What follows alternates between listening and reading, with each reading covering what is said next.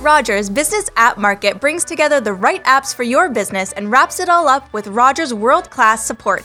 Microsoft Office 365 makes it easy, whether you need to securely store and backup files, access or share documents in the cloud, collaborate with your team, or manage your business from anywhere and on any device. Plus, with support from Rogers, you'll get everything up and running quickly. To learn more, visit rogers.com forward slash business apps. Scotiabank understands that business is personal and your business has unique needs. That's why we offer flexible solutions for your business banking. Create your own business banking package that works for you by opening an account online in minutes with ease and start saving today. Visit scotiabank.com forward slash small business to get started.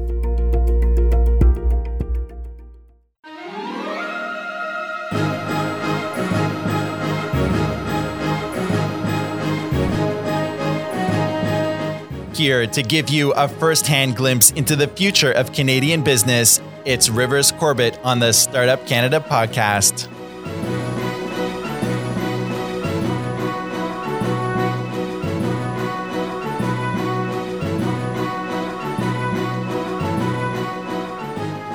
Welcome to the Startup Canada podcast, a show serving Canada's entrepreneurship community. On this show, we connect you with the most innovative and entrepreneurial movers, shakers, and change makers across Canada. With day in the life stories and in their shoes experiences, we dive into the true grit of running startup and scale up companies and those driving the entrepreneurial movement. The Startup Canada podcast show is a production of Startup Canada, the national rallying community for Canada's 2.3 million entrepreneurs. If you are a regular show listener, welcome back. If you're new to the program, hey, don't forget to subscribe to the show on iTunes and Google Play Music. And visit startupcan.ca to connect with both your local startup community and to join Startup Canada to access training, resources, and a peer network to grow your success. I'm Rivers Corbett, and entrepreneurship is part of my DNA. Whether it's building my own companies or helping other entrepreneurs build theirs, this is my lane.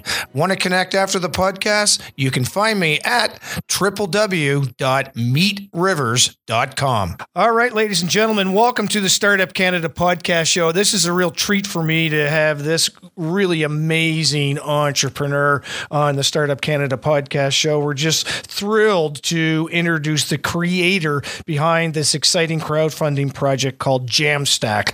Jamstack is the world's first, that's right, first attachable guitar amplifier that is not only lightweight, but sounds incredible with an unlimited number of effects you cannot connect directly with your smartphone. Chris Prendergast, a science teacher who has also been known as Guitar Chris during his college years, was inspired by his own pain point as a guitarist. And the idea guess what? Became a hit. The campaign has raised more than $80,000 in Kickstarter, and he's working towards to reach just as much in Indiegogo. And I want to talk about the differences between Kickstarter and Indiegogo with him. You can also see his pitch in CBC's Dragon's Den, where he awed the dragons and successfully broke, get this, a $200,000 investment deal. Now the company is preparing for its first shipment, and the excitement cannot get more amplified. Oh man, I love our scriptwriters. On today's podcast, we're going to talk to Chris about crowdfunding, how it's enabled him, and of course about Jamstack, how it all started. And uh, Chris, welcome to the Startup Canada podcast show. Thank you so much for having me. It's a pleasure. Yeah, well, look, uh, I, I, gotta, I gotta uh, have hear this story. A science teacher connected to music, uh, but created this electrical device somehow connecting to your smart. Dude, take us on the journey of your pain point that started this uh, this journey to have your own company, Jamstack. Yeah, sure. So um, the uh, invention side and the business side were, were couldn't be more separate in how it all unfolded. I at the time was just a teacher that knew nothing about business and was yeah frustrated with um, with how long it took to play guitar and I like to play along to music and that was a big pain. You had to get the stereo set up and they had dragged the amp in the living room yeah. and it took 20 minutes and you know it had to be super loud because that's how amps work and it was just I I, I just figured there I couldn't be the only one. And um, well, even at the time, but even before that, even before that, I was just like, there's got to be a better way. Uh, so yeah, I, I, just asked, started asking the question. I remember having a distinct thought. I wish all of this equipment could be on my guitar. Wouldn't that make things so much simpler? And then kind of asked the question, well, you know, why not? Maybe, maybe it could. And that yeah. led me down a path. yeah, the proverbial why not? You know, some people ask why, some people ask the other question, and then the other ones say why yeah. not? Go ahead and uh, and deal with it. And that's exactly what you do. So you did. So so take us take us through the um, you know the first iteration of Jamstack. Sure. Yeah. Actually, very very first, it was actually a custom. Uh, guitar. So I, ah. I, I ah. drilled, I uh, I had a, a, spare travel guitar and I uh, I drilled a huge hole in it and uh, put in some some speakers uh, that that I that I bought um, just like aftermarket speakers and and and did some custom wiring underneath all the pick guard. There's like lots of space there. I had to chisel away a bunch of extra space. and uh, I had a we had a 3D printer at the school, so I 3D printed a phone mount and drilled nice. it and yeah but and it, but the the take home was is that it was super fun. And yeah. i enjoyed i enjoyed using it and people thought it was really neat. Um but then uh, but then I started to think about well what, you know it would be really cool if I could play you know my favorite guitar uh, with this kind of functionality right? And not you know this kind of Frankenstein I created and then started asking another question a separate question of could I make it modular did, did you uh, when you went started that first uh, um, uh, you know 1.0 of Jam Jamstack? How heavy was it? So you mean the amp or the guitar? Uh, well, the whole thing. Once you put it together, like, did you did you say, "Oh my gosh, I can only play this for like ten minutes before it's going to break my arms"? No, no, no. See, I started again with design. You kind of start with that as your constraint. You're like, you know what? Well, what are the things that you can't be, right? Okay. Like, it was like, well, you know, I so I actually initially when I was first um, making my amplifier, I took a heart, uh, a Tupperware container and I I filled it with a bunch of nuts and bolts. Brilliant. And, and I duct taped it onto the back of my guitar and I kept adding pieces and taking until I was like, you know what? That doesn't bug me. I can't feel this. Nice. Um, this is what we can't go any heavier here. And then I started looking for, you know, speakers and adding everything up that that was less than that amount of weight. uh, you know what I what I really see is happening. I'm a big fan of saying that all businesses is a laboratory, and you as a science teacher would, of course, get oh, that yeah. atmosphere big time. But the fact is that it wasn't about it wasn't about I have to make the technology first. It was about I have to make it comfortable for the consumer. And how many scientists or engineers do it the opposite? It's like, what do I need to invent first, and then I'll worry about what's important yep. to the people that are ultimately going to pay for it. So, I mean, dude, that you you are an extreme opposite of what a science teacher is in that regard. So, I I, uh, I really think that's an awesome lesson for uh, for everybody to hear. So, you, you, you get the Tupperware on. You've created this this uh, 1.0 of Jamstack. What did you do after you said, "Okay, I'm happy with it"? Uh, so so I had a proof of concept. So right. something that uh, that that that again was fun to use, sounded good, and I actually shrouded it uh, I took it outside, but I shrouded it in a cardboard box because I really didn't want anyone to think uh, that, that that was what it was supposed to look like. Yeah. But I uh, so I, I, there was some innovation hubs around, and eventually they pointed me to this industrial design firm downtown. And I brought it in, and I said, "Look, guys, like I think this has a lot of potential here. I don't really know what I'm doing. Um, you know, we need to get something beautiful, something something that you know works great and and looks like a finished product. But you know, would be willing to help me out." And they and they were interested. They they bid and were willing to work with me um, for a money that I could afford in return for a kickback of a crowdfunding campaign. And all of a sudden, I had a path uh, to path to get this thing done. So when you suggested that to them, as, as great lessons to learn, and we've had a chance to talk before, uh, Chris. But uh, the the lessons you've learned right there is you understood your limitation, and you said, okay, mm-hmm. there's got to be a way around this brick wall. I, I, when you position to these guys, look, I've only got X amount of dollars, and the rest is going to come from a crowdfunding fund uh, campaign, whatever it is. You know, mm-hmm. did they instantly get it, or did they say, dude, you're nuts, uh, or something? Something in between? Um, no, I was really lucky. They they instantly got got it. They instantly liked me. They instantly thought the product had a lot of potential. I think they okay, so they weren't like, "Yep, let's do this." They were like, "Well, look, we we like you. We like this product. We're interested.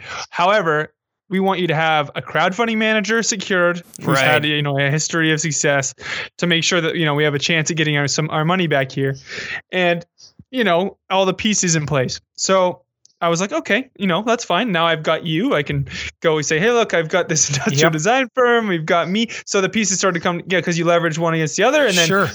then I then I, the crowdfunding manager I convinced as well, and then we yeah, that's when we were off to the races. Oh, that's so cool. And uh, just um, uh, uh, from the crowdfunding perspective, did you promise? So, say it was a I don't know twenty thirty thousand dollar uh, uh, piece for the manufacturing guys to do. Did you promise them something up front, and then more that would equate into thirty five thousand? Again, I'm trying to get from the lesson perspective to our our listeners as to whether or not you had to go add Yeah. interest to it. So this is what this is what I recommend uh, as well. When you're going approaching somebody and you think you know, obviously have your ducks in a row and say, look, I'm going to cover your costs, so you're not going to lose money on this. You Ah. might not.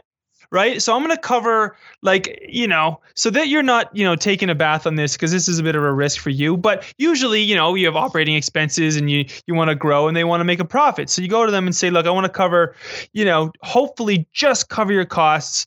Um, maybe, maybe they're, you know, a, a short loss, but the upside could be quite big and, and not only big for the crowdfunding, but they wanted to manufacture this as well. So there was yes. several upsides, right? So Yeah. that's how you pitch it to them and say, look, you know, uh, we're going to tie our success in together here, but just, you know, I'm in a, I'm in a delicate spot right now. I just don't have a ton of funds.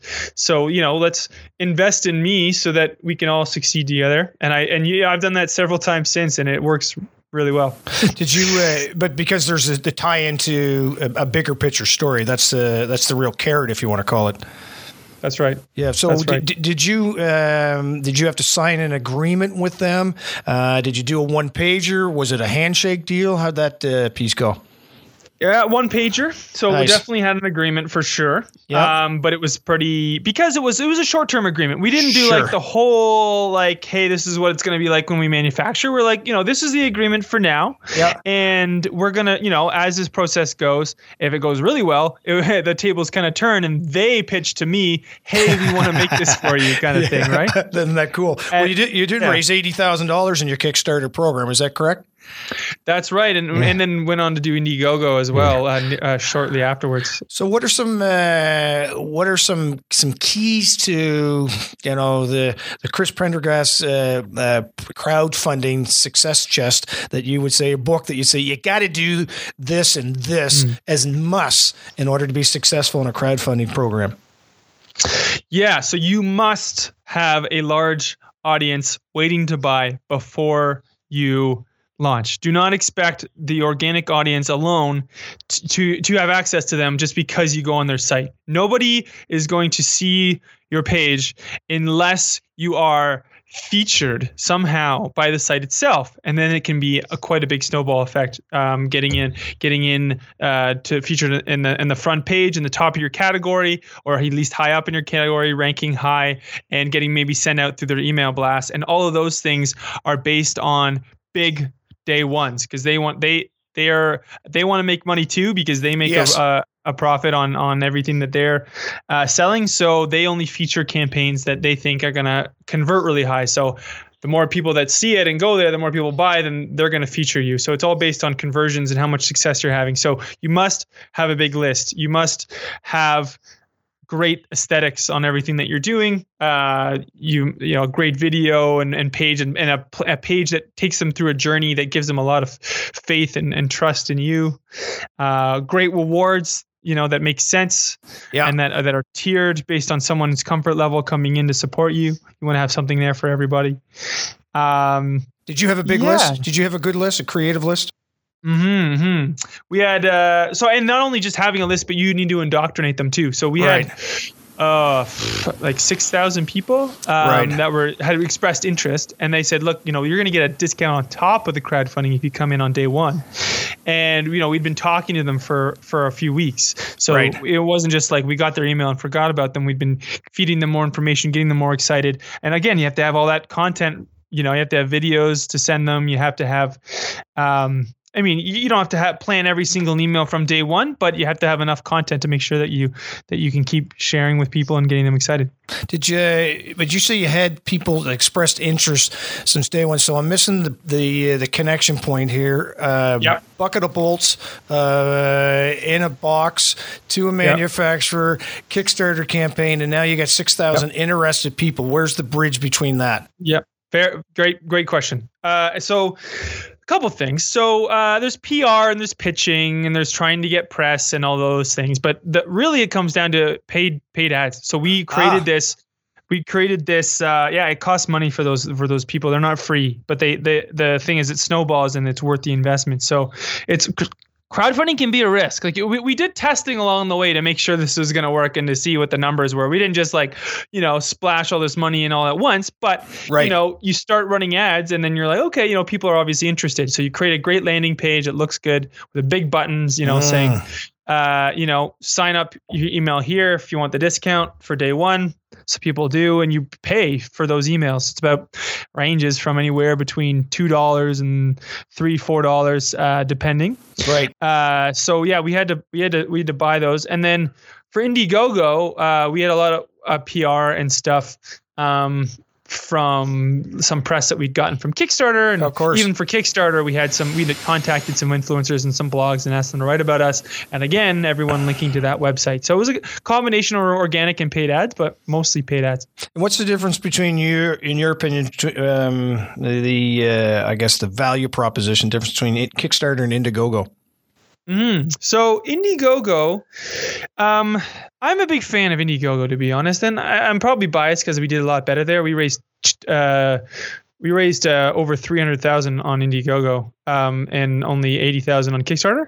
But uh, I mean, it's hard to say because you know we did we did have some more exposure here, but I and I think that and we just shot a better video. But the if you're trying to get uh, the organic audience at Kickstarter, it's a lot uh, harder. Uh, there's so many huge companies throwing massive dollars, um, like established companies uh, at Kickstarter, that it can it can be very hard to uh, get featured there. I mean, technically they have a bigger organic audience and they have a good brand, but it's becoming less of a difference uh, between in, the people can you know how they view Indiegogo versus Kickstarter. And Indiegogo has better tools. They're they're they're, it, they're the back end is easier to use. You can see where the traffic is coming from easier. You can create uh, trackable links easier. So I and, and also Indiegogo can set you up with a, a consultant to help you out. So I'm a fan of them. Yeah, and you and you highly, highly recommend. If I remember the last time we chatted, that you have a campaign coach, if I could call it that, to uh, to guide you through the you know this journey you're going to go on. Mhm. Yes, I I think that that's that's really important. If this is your first time, there's so many things involved. Um, I yeah, I, I don't see. I most certainly uh, would not have succeeded without a crowdfunding manager of some kind. Very cool. Um, I want to um, I want to talk about you, you. You know, while all this is going on, you're still a science teacher. Yes, yes, full time. full time and uh, and so when you were building all this uh, while being a science teacher is there any publicity that your uh, that your students are seeing is happening or did that come later and say oh my gosh mr prendergast you're you're famous Um, I had uh, I actually tried to hide it from my students for the most part. Uh, some of them are only finding out now, and I've got a few like, "Oh my god!" emails on uh, uh, from from them. But um, so a lot of people were look. Everyone wants to tell a story, right? So when you're trying to get press, um, everyone wants a story, Yes. and the story for the most part was, you know, local science teacher creates awesome invention, blah blah blah, because it was neat, it was weird, it was it was different and interesting. Um, so that helped for sure to have an interesting angle to approach things from, and people, yeah, everyone I spoke to was very interested uh, that that that's who I was, and that's kind of I was doing something so unique. But they, uh, I, I never like brought the prototype into class or anything like that. Uh, you know, it's still a still a very cool journey for them, I'm sure. When you know, I remember yeah. when yeah. Mr. Prendergast was my science teacher, and it's, now look at him. So, um, Guitar Chris, what's uh, tell me the story behind Guitar yeah, Chris? so um, in university, I, I started getting obsessed uh, with guitar, and I had my acoustic at the time because again, nothing easy to to move around with me everywhere. I was brought it to classes, I had it in the dorm, I had it outside, and I was just always you know playing by myself, jamming with friends. And, uh, you know, obviously there's a lot of people in a dorm room. So, uh, you know, there's like I remember we yeah. had a friend called Sketchy Steve because there's a lot of Steves and he was the Sketchy Steve and I was I was Guitar Chris because there was other Chris's and I was uh, who, who, do you mean? Well, Guitar Chris and then it just became Guitar Chris after that. It's so funny. I remember I'm going to university. The nicknames that flew around my uh, my residence, and you know what? I thought it was cool then. And so uh, there was a famous foot, uh, foot uh, baseball player named Mickey Rivers, and so that became my name. I was like, I, I never played baseball in my life, but I thought, oh, that's cool. I got yeah. a nickname. so uh, after you know when you were when you did the uh, the the crowdfunding campaigns. Um, what did uh, what did Jamstack look like at that point? The first so one. So it uh, very similar to how it looks now, except it had uh, it was again, it was a, a, prototype, so made of custom parts, and it had a logo very similar to Marshall logo. Um, now we wanted that association. We wanted to make sure that people realized that it was an amplifier kind of right away. So we really worked at that aesthetic. But at, as time passed, we wanted to really carve out our own identity. Um, so we've since changed just the way the word mark looks, but it didn't. It hasn't changed too too much from from from way back then. We got it. We just made some subtle improvements uh, you know, change the buttons around, but it's very similar. And you took it to Dragon's Den. Yeah, that was that fun. That was super fun. So, um, mm. yeah, they, they actually, you know, they set you up with your own producer and and uh, give you a lot of coaching and and really try to help you. Uh, yeah, no, nice. it was good. She was a lovely lady, and uh, she worked with me uh, quite a bit to um, to try and make sure I was well prepared. Like she even like on the you know behind, uh, day of in the back room, you know, was listening to my pitch. You know, uh, it was cute. So and anyway, yeah, going in, obviously your heart's pounding out of your chest. It's this big, huge black room. It kind of swells you up. You can't really, you don't really uh, notice, you don't really feel at first you're just super no- uh, uh, super nervous, but you can't see any of the cameras. They're all shrouded in curtains, even behind them. Like the little lenses just poke out. That's yeah, yeah. You can't see. All you can really see is black, and then the sat and them. So after a while, I started to like, you know, you get pulled into it and really focus. And uh, it's funny because it's 25 minutes and they cut it down to like three minutes. So it's not as rapid fire uh-huh. as you might think. Like there's times where no one, no one's saying anything, right. and you're just kind of like, do do. Who's gonna ask me?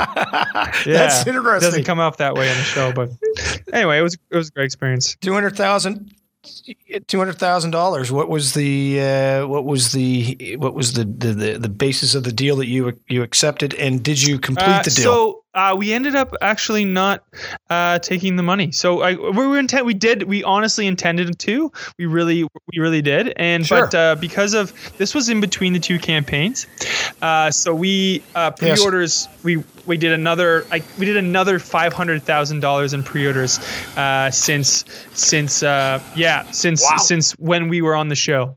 So um, essentially, we were worth more money by that time that happened, and had a lot of exposure and got a lot of awesome parties involved, and um, yeah, so we we ended up um, going a different route, but uh, uh, I think it would have went well with them as well, but that's just what ended up happening with us.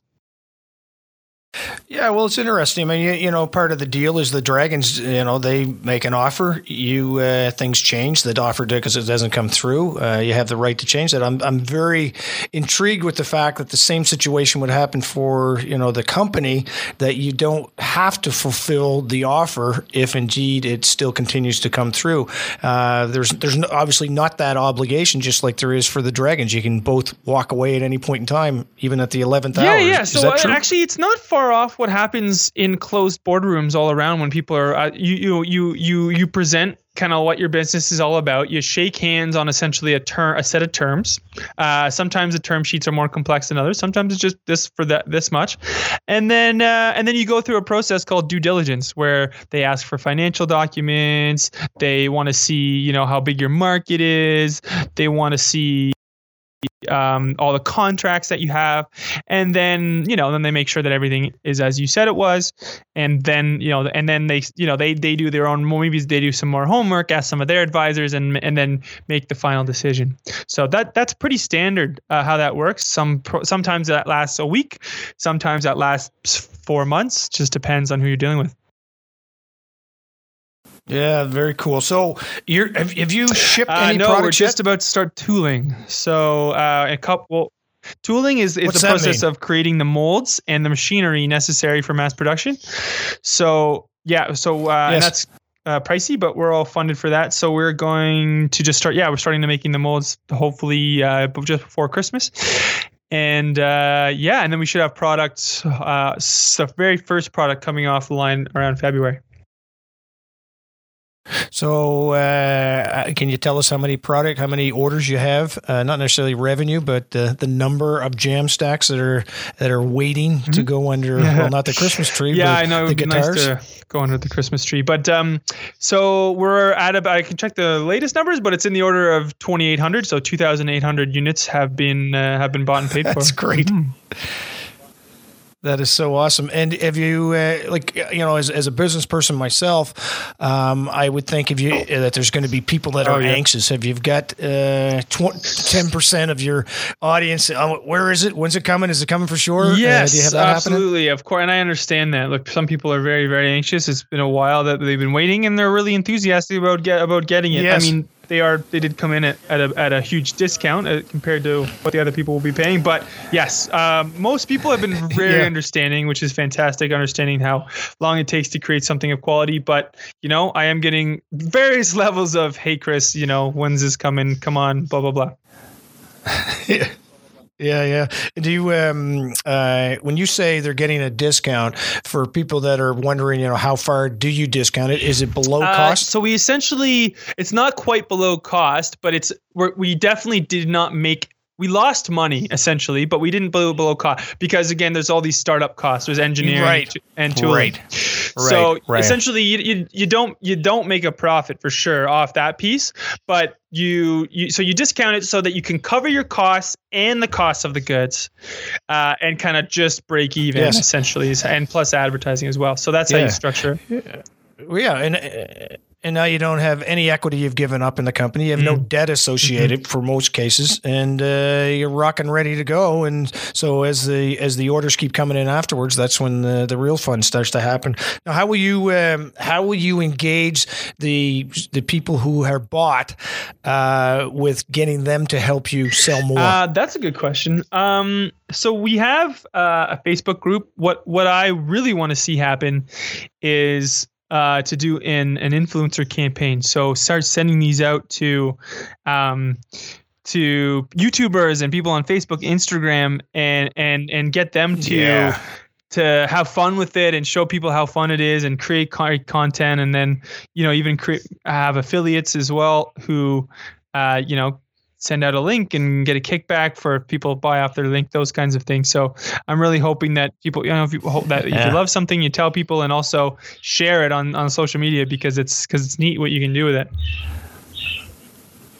But the real key thing in your journey right now is making sure that that first shipment are top notch. Quality, quality, quality is so important for you. And quality and ultimately the, the deliverable of that quality when the sound starts and, to and, happen. you know as a we, we want to do this as a company long term we're not trying to just you know obviously you don't you don't make money on crowdfunding we want to we want to make money in the long run and you've got to build a brand based Yeah. on something and yes that's that's the idea Are you uh, are you the, the the solo the solo entrepreneur running the shop, or you got some other people working with you? I so I've got some people that are very very close to the campaign. These contractors, uh, including uh, industrial design firm and my marketing Mm-hmm. uh, head, uh, my marketing uh, crowdfunding manager still, uh, and my videographer. But I don't have any official employees, and and uh, so it's pretty much I'm essentially a one man show uh, as far as full time goes.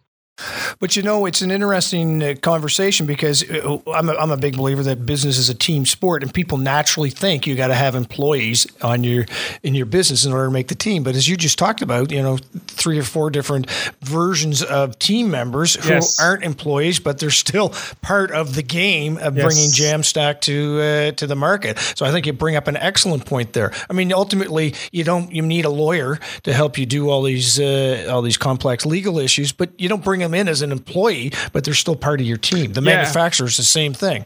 Yes, and my lawyer is fantastic. We talk, we talk today, we talk almost every day. He's an amazing uh, help uh, on my team.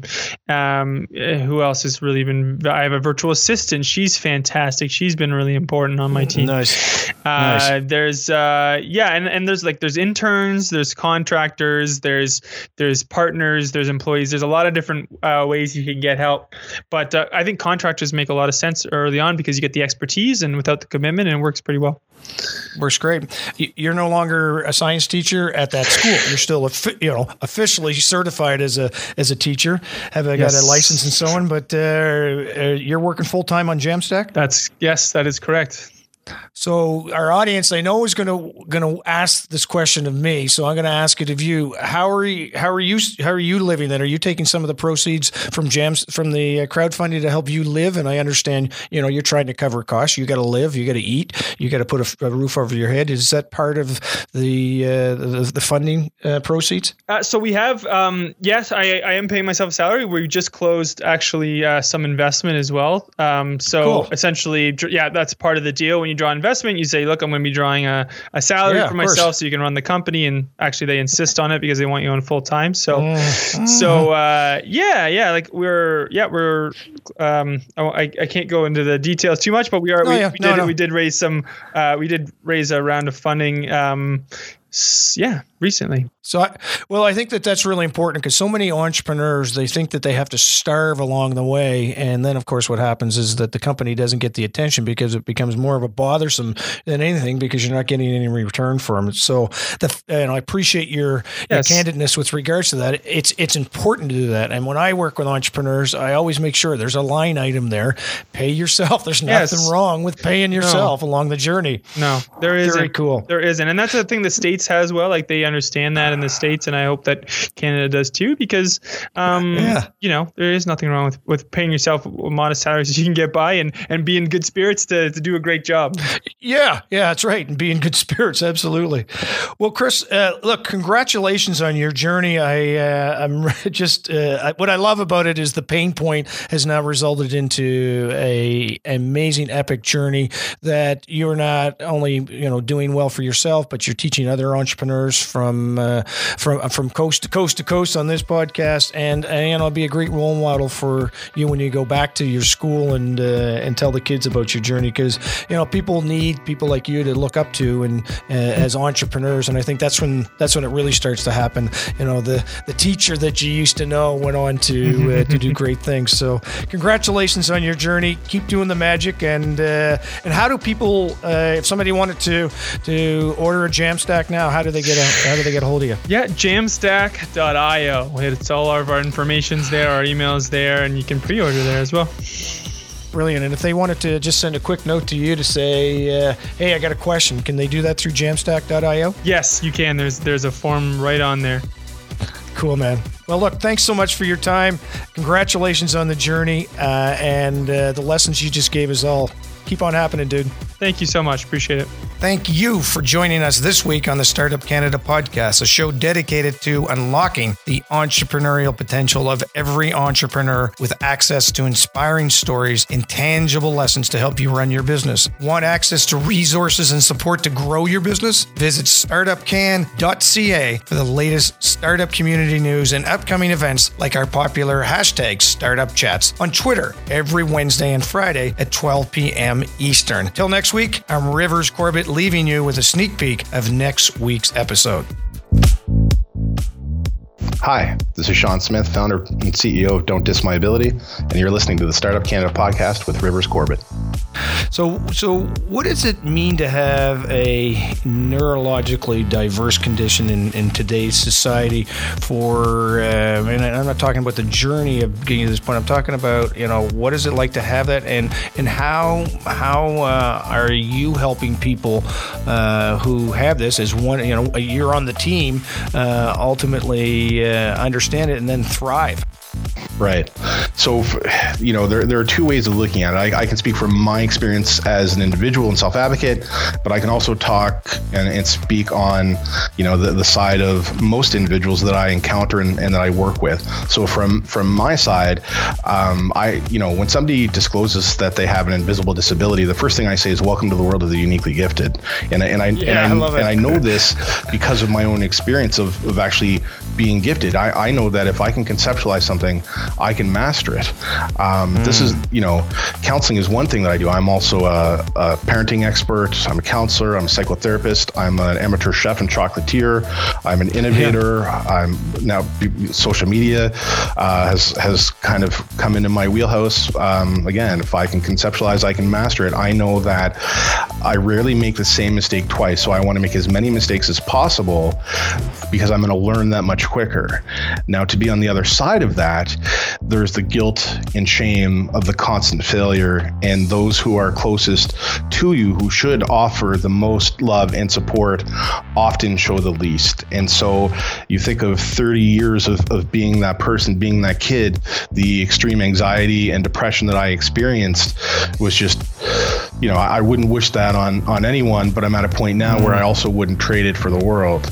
But it yeah. but it is a, a, horribly lonely place, and for somebody with an invisible disability, you know, I, I, kind of look at it this way: for somebody who might have a mobility impairment or is in a, in a wheelchair, there are signs and symbols all around that you can relate to. For somebody with an invisible disability, everybody looks like you, but nobody is quite like you.